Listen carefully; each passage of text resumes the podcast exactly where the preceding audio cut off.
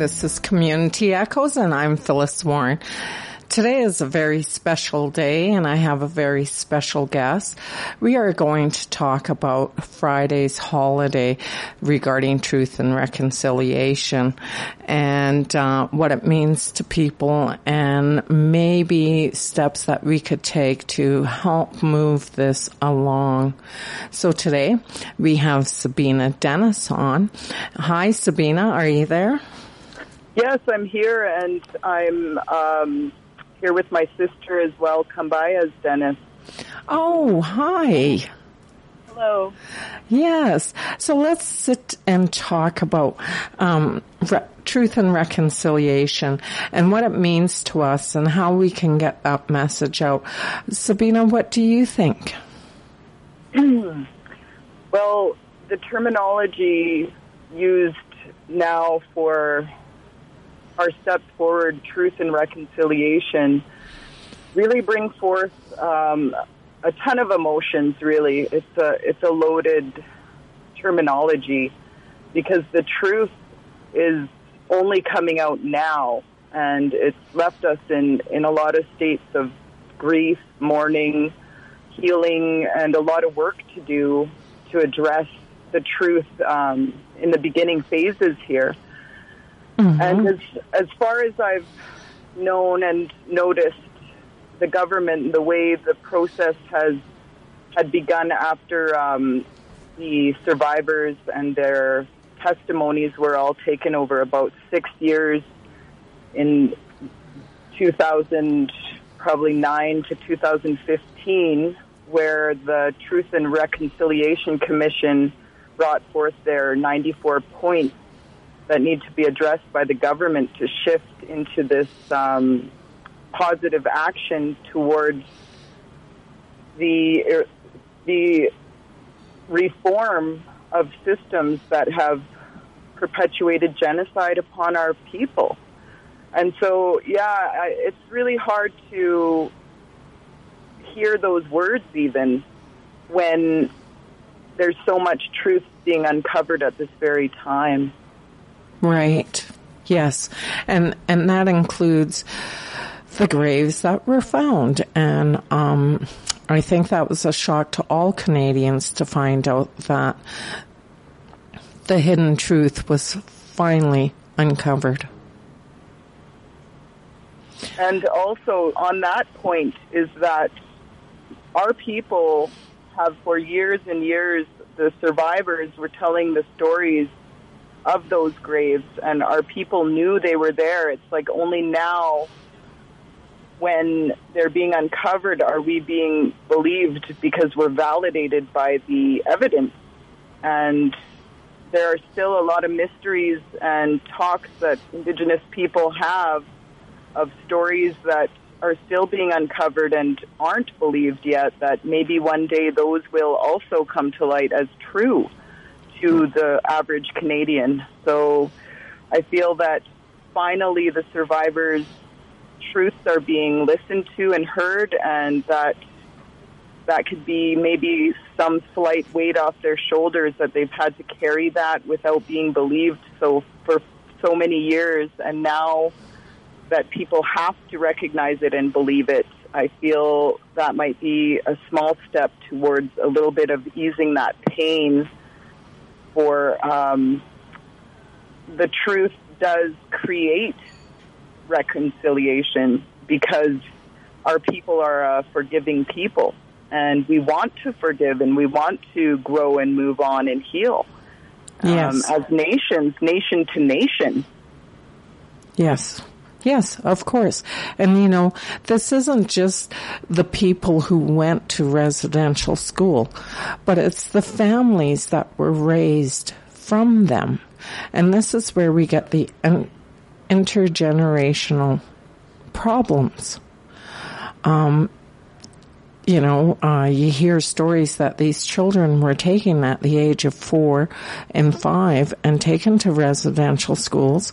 And most people think that, oh, well, a school holiday is the summer holidays. They must have went home. But they didn't. They were used to do the crop work, to look after animals if there was any animals there, and then go back to school.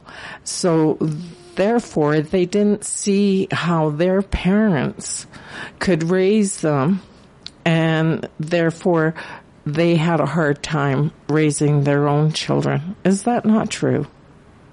Absolutely. Um, my sister and I here are second generation survivors. So our father, a first generation survivor, went to the LeJac Residential School here across the lake from where I live, Teyaz Bangkat, which is now known as Fraser Lake by the average people.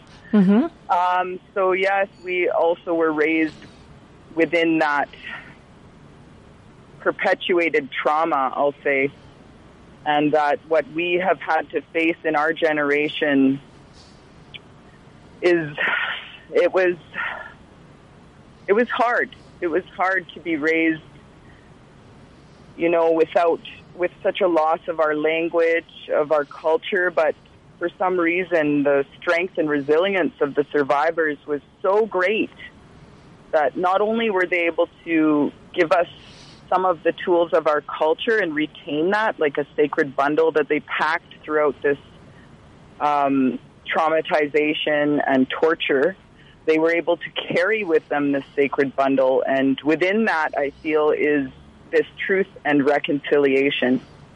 Yeah. Which a lot of terminology, you know, it, it turns people off, and and they tend to say, "Well, it's dead." Tr- truth and reconciliation is dead because Canada has not really done the work to meet those criteria, those 95 recommendations by the Truth and Reconciliation Commission, and very few of those have been addressed. And one of them on that was actually that there should be a national holiday to recognize the pain and suffering of the children, and that was one thing that was done. Yes. So we can say that today on Friday when we're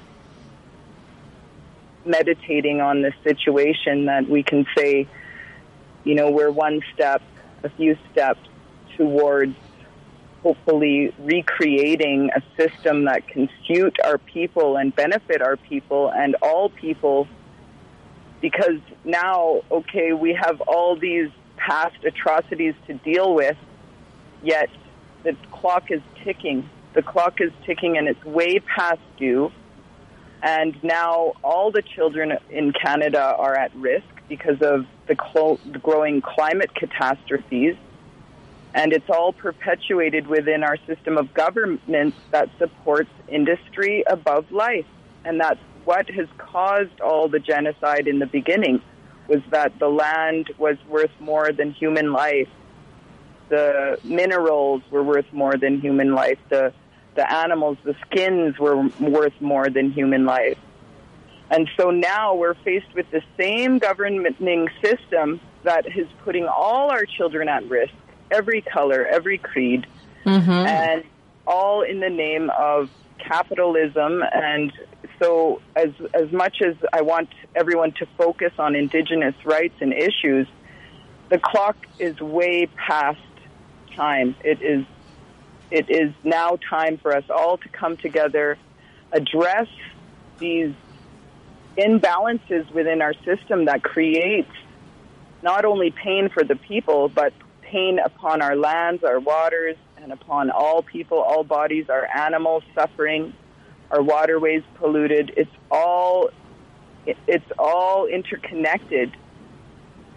And you know, as much as I want our nations to heal and have all these processes and um, aids to help us get to those places, like we need child, our child welfare system needs reform.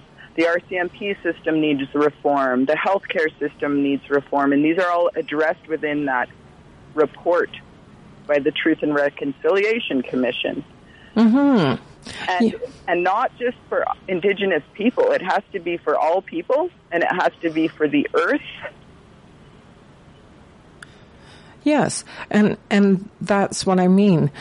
this needs to address what we are all going through because here in our community, we look out the window and we can see the turmoil that um, second generation survivors are going through. You know, um, just the other day I was wearing a shirt that said "Every child matters," and this gentleman came into the store and he goes, "Huh." Every child matters. I'm tired of hearing that.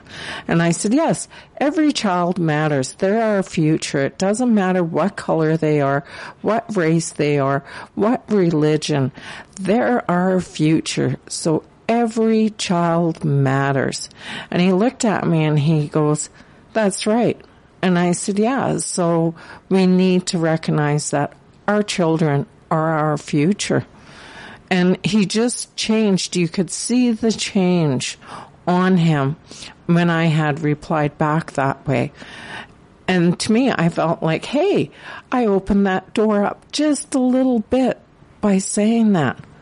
Because it is our children and our future. And it's every child in Prince George that we have to be concerned about. And that's actually a prime example of a societal view that proves that our society is in need desperately of uh, compassion to be integrated and morality, care, empathy into into the way our society views indigenous people. Mm-hmm. And that type of rhetoric is a prime example of an unhealthy society. Yes. And it's it's also proof of of how um, there's a lack of education within the education systems that cre- would create that type of empathy. When people actually know deeply the truth, they can't not help but to feel compassion and care. So it's it's it's a very common conceptual reality of Canadians that you know, yes, they're tired of hearing about it because it's painful, and often as as humans, we don't want to feel pain because we'd we'd rather somehow be nullified in this um, way that we can operate within um, the world as it is today in the state it's in with all the turmoil. It's mm-hmm. hard to feel comforted and safe. So when we have to address issues of healing and the way we affect on a personal level indigenous communities, it's it's chaotic and hard. And uh, quite frankly, I don't think people know how to really begin that process because the truth, like I said, has yet to be told and understood and felt. So I've been thinking, you know, part of getting the truth out there. Do you think the history of residential schools should be taught at schools now, both elementary and high school, in a course of history or, you know, um, something to bring awareness to the children, or do you think it should just be in high school and part of the history lessons of Canada? Well, it is one of the points as well of the commission of the 94 points is that they believe that it needs to be taught uh, from kindergarten to grade 12 at different levels of competency and, uh, of course, of what people can handle at what age, but that it should be a part of the education of children in the edu- public schools because, you know, that's one way of stopping atrocities from happening is educating people in that, you know, these things have happened and that we cannot repeat these. And there are reasons why they've happened that need to be addressed so that you know we can dismantle these systems that are actually still still perpetuating the um, taking of children and the the removal of indigenous people from their lands and you know so I do believe that we need to educate our children but above all, I feel that we need to integrate our beliefs and values into the public education system that we can teach language, make that uh, more of a priority and culture to all nations, and make it mandatory that it's a part of um, everyone's education, and that it's it's actually specified to the nation where you live. That there's enough funding available for Indigenous studies and education and curriculum building that every nation, because our our indigenous nations are so unique. There needs to be a lot of study and funding into curriculum that can be infused into the school systems that are cultural, that are helping our people, not just teaching of our atrocities, but going beyond that and starting to infuse some of our values and the way we educate our children into the public school system so that um, our ways can help heal the nation. I believe our indigenous teachings and our indigenous laws are all people's tribal laws from the beginning. So we hmm. all, of all nations, have followed these deep tribal universal laws, and our indigenous nations only until recently all all followed the laws and right. principles, protocols of the land. And I feel like if we could educate and infuse our ways into the government and into schools, into the RCMP, and reform all of those systems that respect and actually participate in our laws and our educational values, I feel like the country of Canada, maybe that name wouldn't even be anymore. That that was a term of the past, that maybe the, the name Canada would transform into something that everyone could feel proud of again and stand behind because as it stands, there are a lot of Indigenous people who cannot relate to being a Canadian. They relate to being Indigenous. And even um, non Indigenous communities are having finding it harder to have pride in their country. Right. You know, because of the truth coming out and because of these people addressing um, the atrocities, but also the benefits and the beauty of our culture. That they're like, wow, there is another way. Right, and and backing up that point is is that you know this year I was getting a hold of some of my friends and acquaintances and wishing them happy Canada Day. And I was amazed at how many of them hurt so bad that they didn't want to acknowledge Canada Day. You know, because of things taken away from them and, you know, um, it was like we shouldn't be celebrating something when they didn't want us here. And I was very shocked because, you know, a couple of years ago, we got together and, and had like picnics and stuff, you know, to really celebrate Canada Day. But this year, none of them wanted to. And that's sad. There's a river of birds in migration.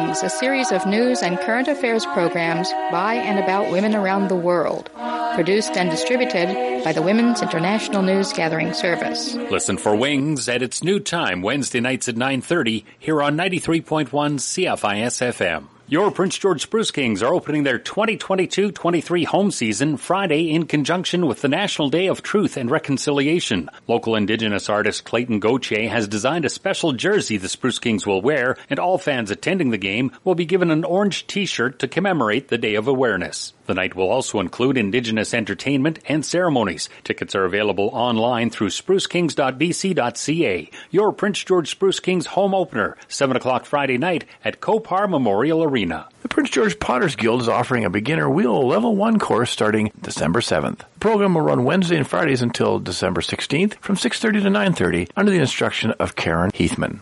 The $200 course fee includes four evenings of instruction plus one month of studio time after classes, clay, and the use of the Guild's tools and glazing and firing during classes. Students are asked to be able to throw a cylinder before taking Wheel Level 2. For more information and to register, go to studio2880.com slash programs. Forecast from Environment Canada for today sunny, a high of 23. Tonight clear, fog patches developing overnight, a low of 5. On Tuesday more sun and a high of 22. And we're back from break.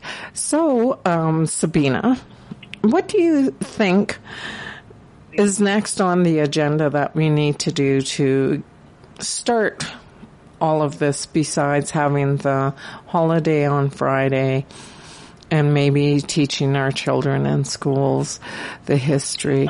What else do you think we should be doing?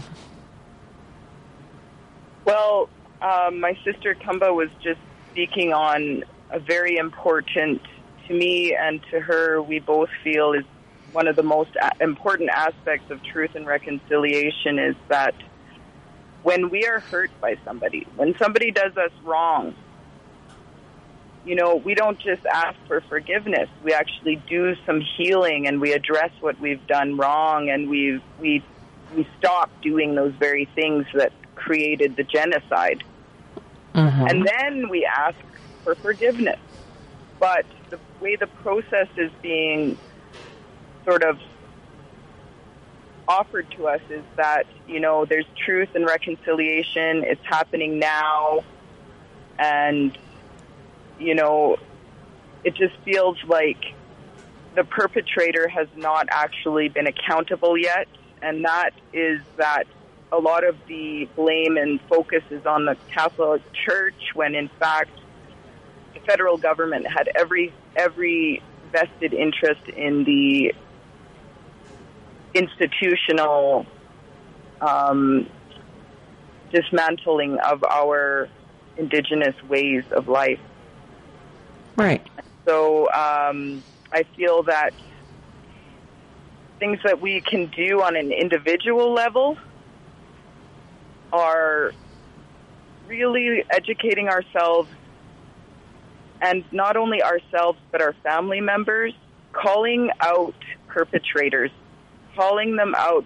Don't silence yourselves any longer when you see abuses happening to any child. Like you said, every child matters. Mm-hmm. You know, it's time for us to warrior up, ante up for our children.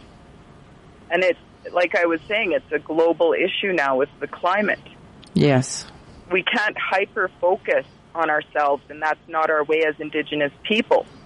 We don't sit there and wallow and be victims because we're not. We're leaders, and we're powerful, and we're healers, and we want our nations to be strong again so that we can protect our land once again. And to me, reconciliation only can come when our nations are strong enough to stand face to face with the Canadian government in our way, with our hereditary ways intact, face them and say, our nation would like this upon our land.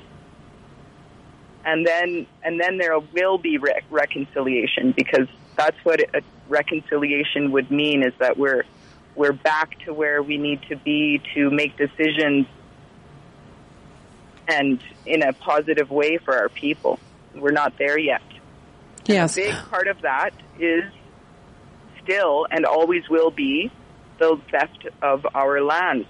Yes. The appropriation of our lands, which all across Canada right now, we have 0.5% of all of Canada is Indigenous lands, supposedly, into their paperwork view. Our Indigenous view has never changed. These are always and always will be Indigenous lands because we cannot live without it being our duty and responsibility to our lands. That's a part of our cultural beliefs. So, not that it's our land, but that we are the indigenous nations of these lands forever and always. But by Canadian view, 0.5% of all of Canada is indigenous land that we have say upon, that we have the right to uh, govern over, and only to degrees. So we have very far to go we have so far to go when the doctrine of discovery is still a concept that is used to this day within the Catholic Church system, and the Royal Proclamation still includes the doctrine of discovery and terra nullius. Right. Know, these are ancient views used by colonization from the beginning and, you know, archaic and we have to reform and change these, go back to these documents of the 1700s and rewrite them to include the um, UNDRIP on the rights of Indigenous people. Right. And right now, some reserves are facing that they can, they don't have clean drinking water. And most of them also are facing a housing crisis that, you know, there's not enough homes on the reserves for everyone to be able to raise their children in their own house. And, you know, I, I look at all of this, you know, and think, how could anybody allow 14 to 16 people live in a three bedroom house without proper drinking water? Is is that one step that we need to start taking in order to start going towards truth and reconciliation. That's right. And if we, if the government really means it, that they want to, to move towards truth and reconciliation, they really want to, you know, adopt these principles and and redress and reform the government systems that are oppressing us, if that's the truth of what they want, then I say yes to truth and reconciliation. I say yes, we need to work on that and move forward. I don't say reconciliation is dead because I don't give up. I don't give up on people because it's in everybody to heal. It's within us all to have the power and the mind power and mental capacity to rid ourselves of negative tendencies and uh, conditioning that disrupts the human condition to a point where we're not even, you know, a community anymore.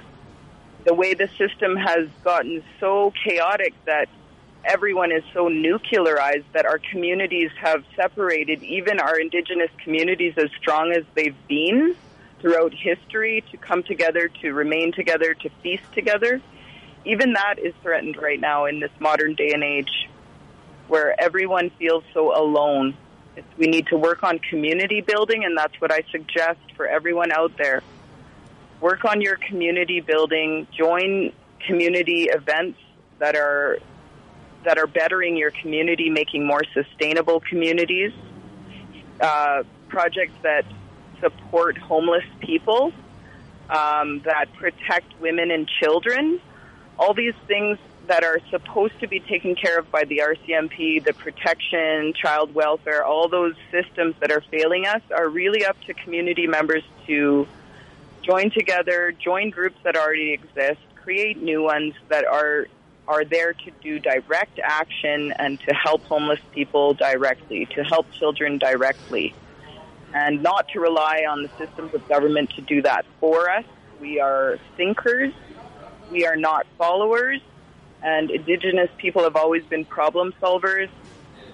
And I believe that we have a part to play, a huge role to play, in fact, in not only uh, reforming the government systems to something that is um, once again respectful to all life and all all human life and all life on this planet, but also that is able to ensure a safe future for our children, all children, that this earth is protected, that the that we can remain on this earth. It's it's getting to a point where, you know, I I fear for our children's futures. All children matter. Yes. Yes.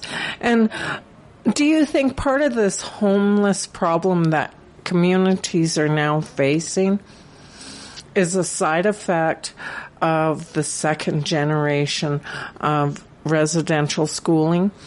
and that we just need more than rehab. We need to treat the person and hopefully they can come back and join our society as um, a, a person that can go on and teach us what they have all been through? Yeah, there is so much value within the communities that have been built upon the loss of homes. You wouldn't believe in Vancouver the community, the sense of community downtown East Side has mm-hmm. in comparison to a well off community where they're caring about each other, feeding each other, talking to each other.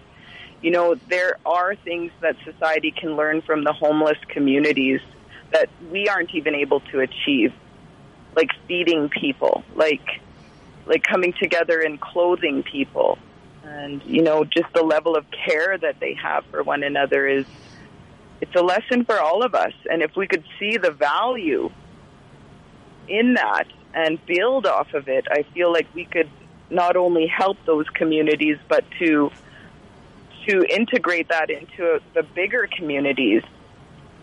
Embrace you know, that it. we may maybe we can join them, not on the street to live there with them, but to to learn from them how they're able to cope and function.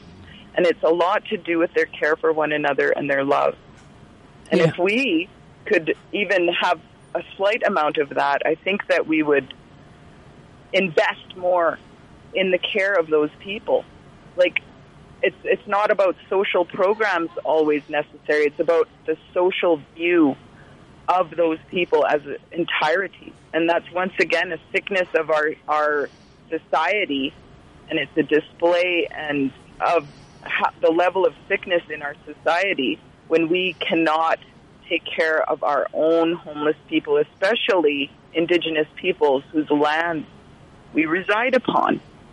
There is no respect there, or um, it, it's like uh, it's almost sad to say, but the system is designed to keep us down.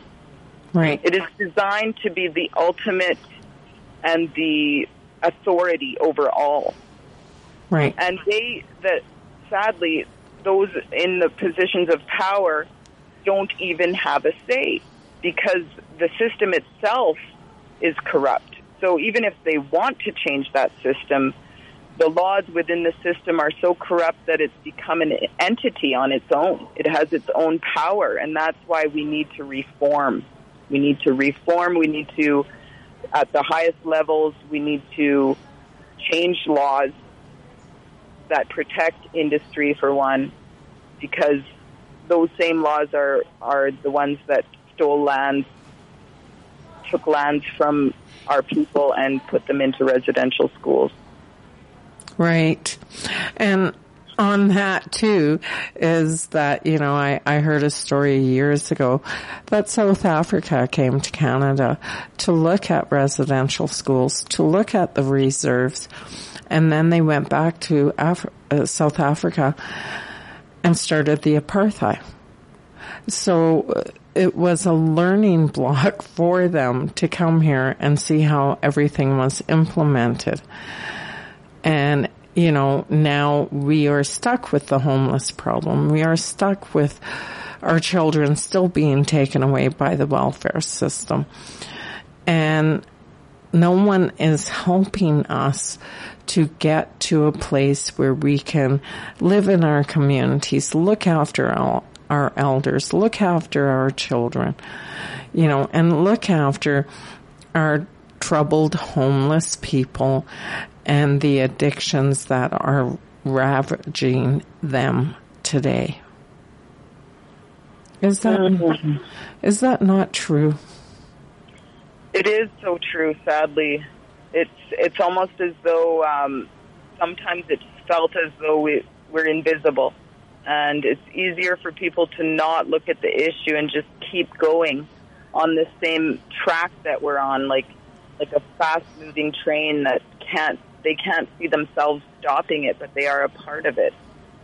So you know, it's hard for people to imagine, you know, changing their ways right now but it's so urgent and dire that we do that, you know, I truly believe we have to put everything aside, all the past atrocities, always remember it and look forward to a better way and actually focus, very hard focus upon all of our, our survival right now.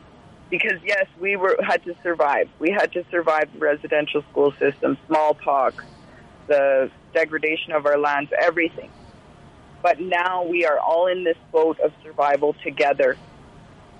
And so we're going to have to band together.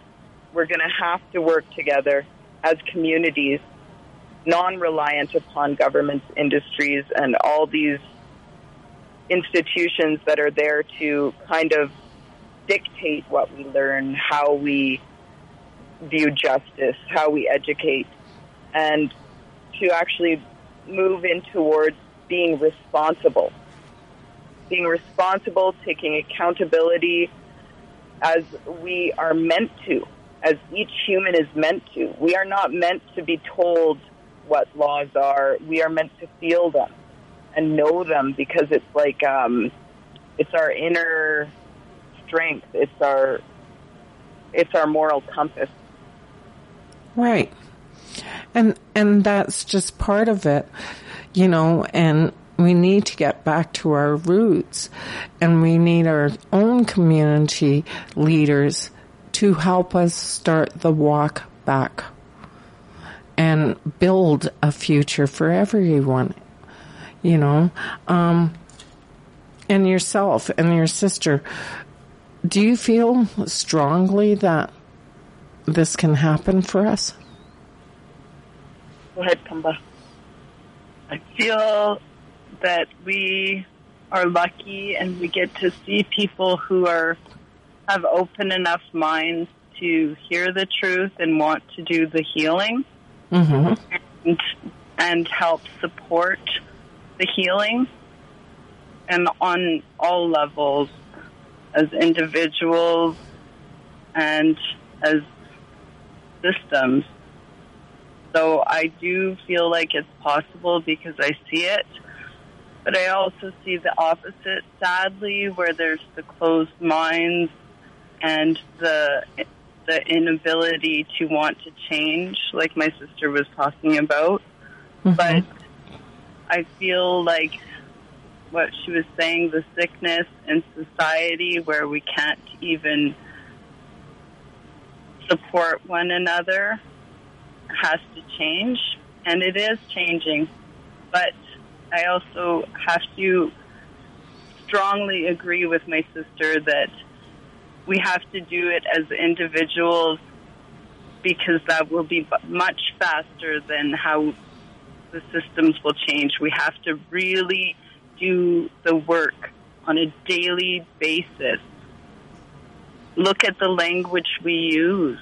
Be very careful Mm-hmm. things we say when we say it's a holiday. That even saying that is so hurtful. We just have to show a level of care and respect to all Yes. all the time. And those systems, we have to work on them as well Mm-hmm. because those those systems are what are is hurting us on a daily basis. But if we are supporting one another and learning, we are not going to allow that to continue. Right. So, as an individual basis, the healing has to happen. We have to help. We have to help the people who are suffering and did these things to hurt others. We have to help them heal somehow. Right. So, with that, we're going to take another break here and let's talk about what we can do as individuals to help ourselves and everything. So, we're just going to take a break and we'll come back to you and Sabina. Thank you. The Prince George RCMP are looking for 41 year old Michael Douglas Platt, wanted for sexual assault, sexual interference, invitation to sexual touching, access to child pornography, possession of child pornography, and breaching his court ordered conditions. Mr. Platt is described as a Caucasian male, 6 feet tall, 170 pounds, blonde hair and green eyes, with a tattoo on his left arm of chains and skulls. Platt should be considered violent and should not be approached. If you know his whereabouts, call the RCMP at 250-561-3300. The Seniors Resource Center has plenty of programs and support services for those 55 plus. An affordable lunch can be delivered through Meals on Wheels. Non-medical needs be covered through Better at Home. And the Housing and Community Navigator can help locate housing and other valuable resources. Call 250-564-5888 for more information or stop by the Prince George Council of Seniors Resource Center between 9 and 3 Monday through Friday at the corner of 7th and Victoria. If you have a relative or friend with a severe and persistent mental illness, the BC Schizophrenia Society can help.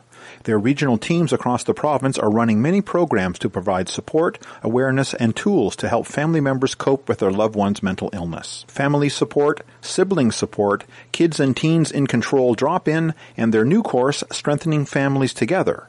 Find out more about the program that's right for you at bcss.org.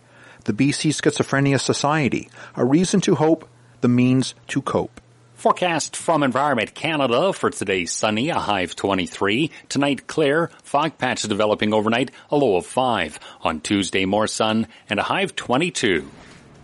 And we're back.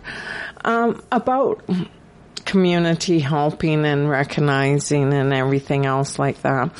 I have to give a shout out to the um, hockey team here in town on Friday. They are giving out orange t-shirts. This is the Spruce Kings.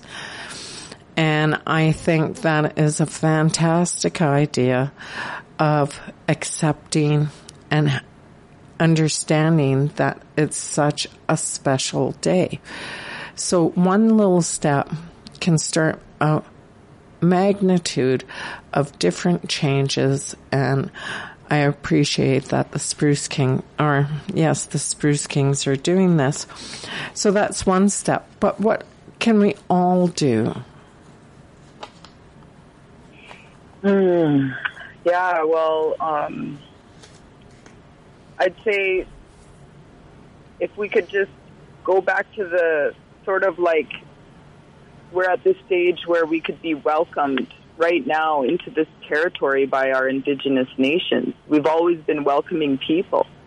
And I feel like in the very beginning, when the European settlers came to this country, they didn't actually wait to be welcomed here. They didn't have us sing a song in and drum them in, and they didn't respond with their song.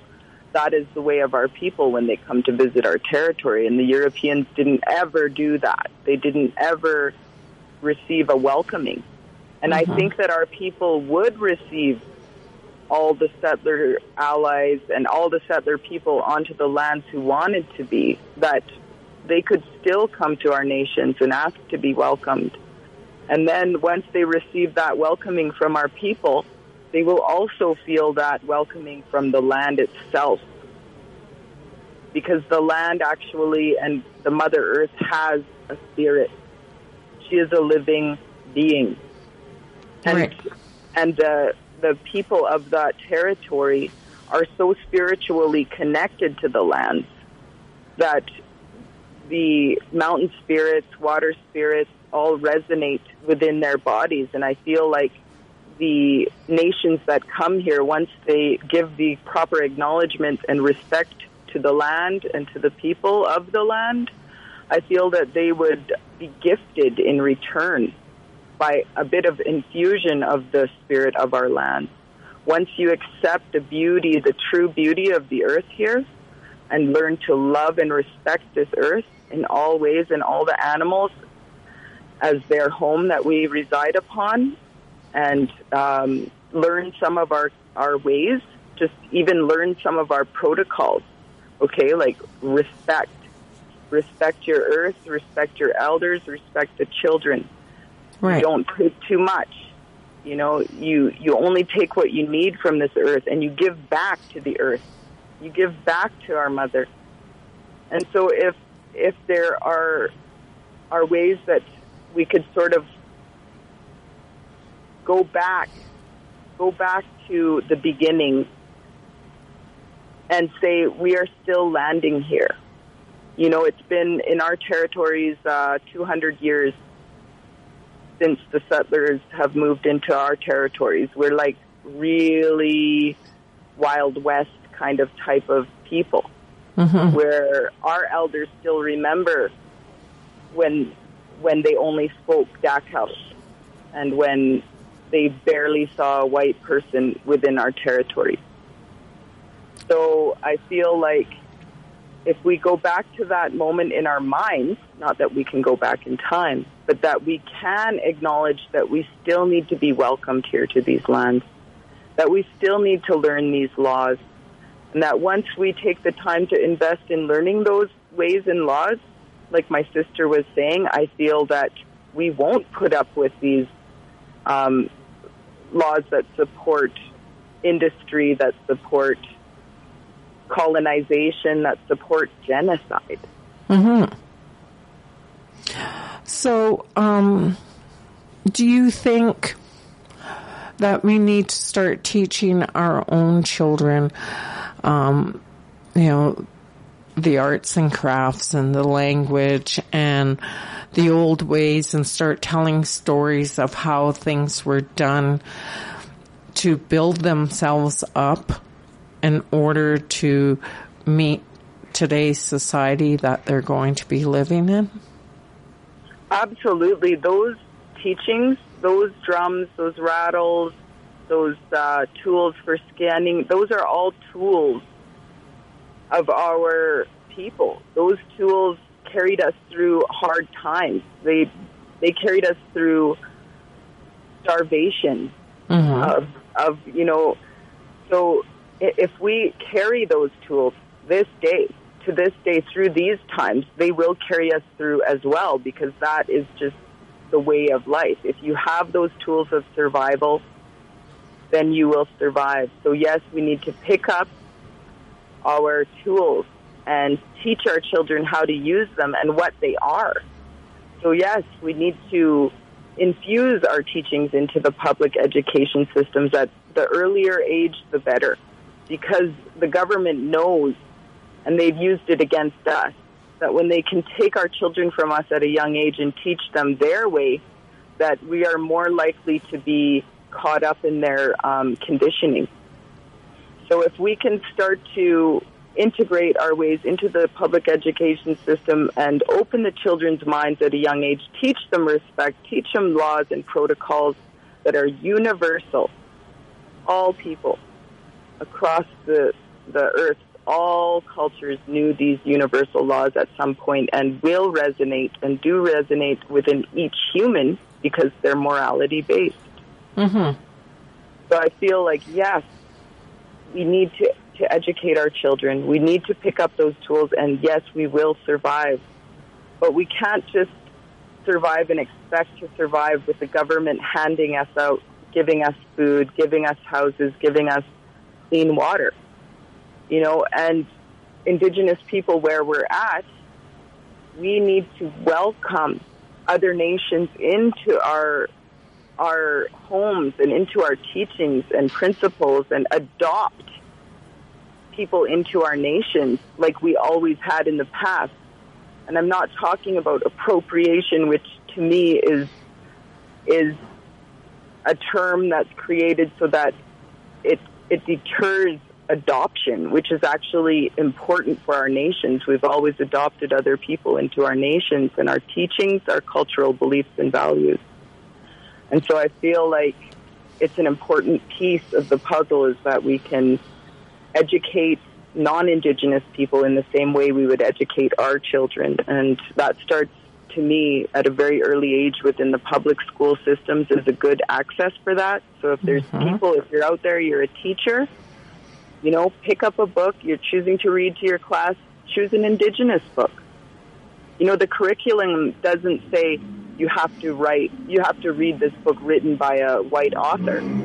The curriculum says read the book to the Right. kids and make them do a report. So there are ways that we can infuse our, and even if you're non-indigenous, well, you know, read a book that's indigenous or, or, or get a friend to come in and sit in on a class and have some uh, indigenous views and insights into that teaching. Right. And, you know, that could be anyone. That could be if you're a doctor, you know, if you're a nurse. Think of the um, the systems of of the hospitals, how the treatment has been for Indigenous people. Think of those things. Study it, and see how you can change those behavioral patterns within yourself and just see how it affects everyone else in that hospital because nobody wants to truly at the heart of everything nobody wants to be doing something negatively against somebody. And nobody further if they're if it's their ego they're worried about nobody wants to be um, viewed as as a bad person Right. so they're willing to change whether it's for their own ego or if it's out of true compassion and empathy so make that change and others will change around you And and not only that, you know, I remember when I went to elementary school, we ha- used to have an RCMP officer come in the spring to tell us bike safety. And you know, all of us kids looked up to that man when he explained how to safely get off your bike and walk it across the road, how to ride your bike, how to make sure that your bike was rideable. And I think, as you were saying, maybe they need to go into our schools and start showing that positive role model to our children that they can come forward to them in a time of need and they are going to be heard. It- wouldn't that help too? Um, I just, I just would like to make a point to you mm-hmm. about our hereditary system, and that if if people would reach out to their local hereditary leaders, they have been raised and trained with this knowledge since birth. That is the uh, that is our way. So we don't have to reinvent anything. So that is something everybody can do: is reach out, find out who the hereditary leaders are in their territory, Mm-hmm. And learn the protocols. And you don't have to you don't have to do very much but listen and learn. And I think that we really as a whole society have not really learned how to listen. Mm-hmm. Stop to stop everything. Stop your mind And from absorb. thinking of the next words to say and just listen. Well, that's part of communication. Part of communication is talking, and the other part is that you have to have an audience that is listening and absorbing what is being said to them. You know, and I think a lot of people have forgot about that basic skill of communication. So, So true. You so know, my point, I just wanted to circle right back to it, is Mhm. that there's beautiful laws, like my sister was saying, there's beautiful teachings and ways that we live with our with our earth and our people and we're connected and everything is connected. And these are very they're very much accessible if you reach out.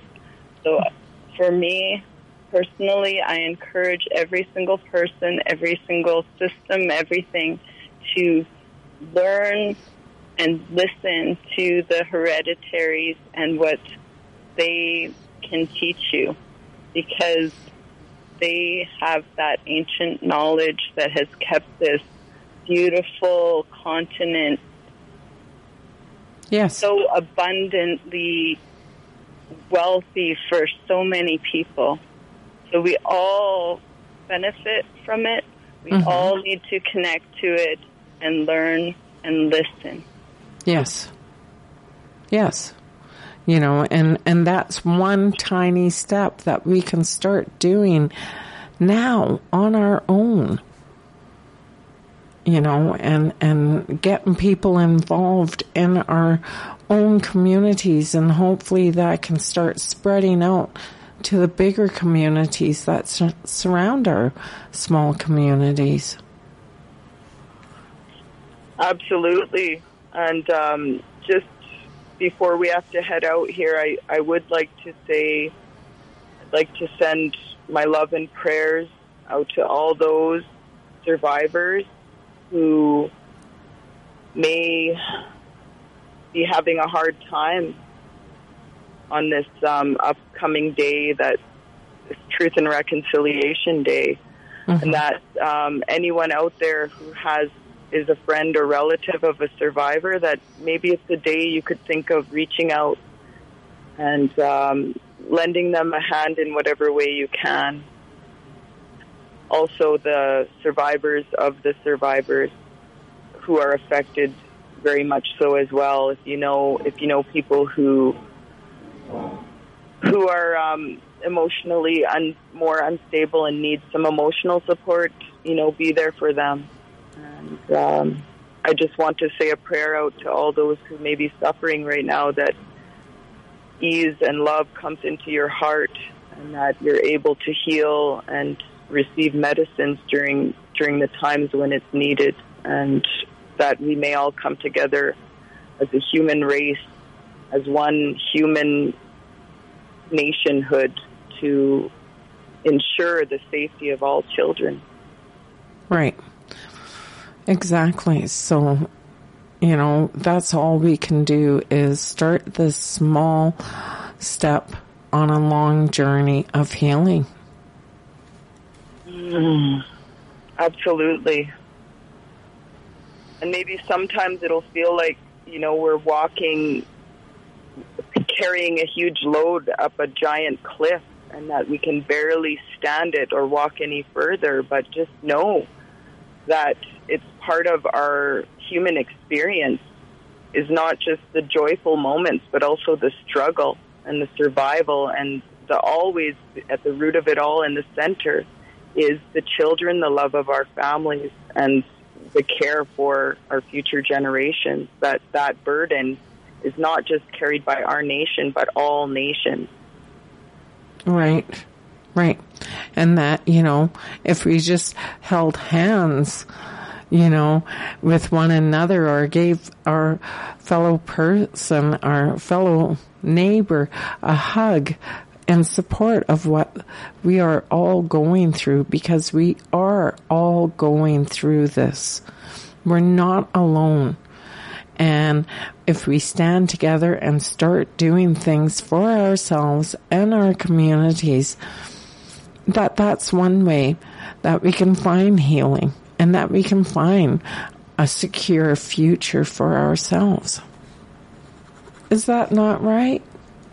It's the most beautiful way to wrap that up because for real, that is at the heart of it all is that we all have a sense of care, care and love for not only our children, but our families' children and our friends' children and our earth and our animals that we share this this beautiful space with them.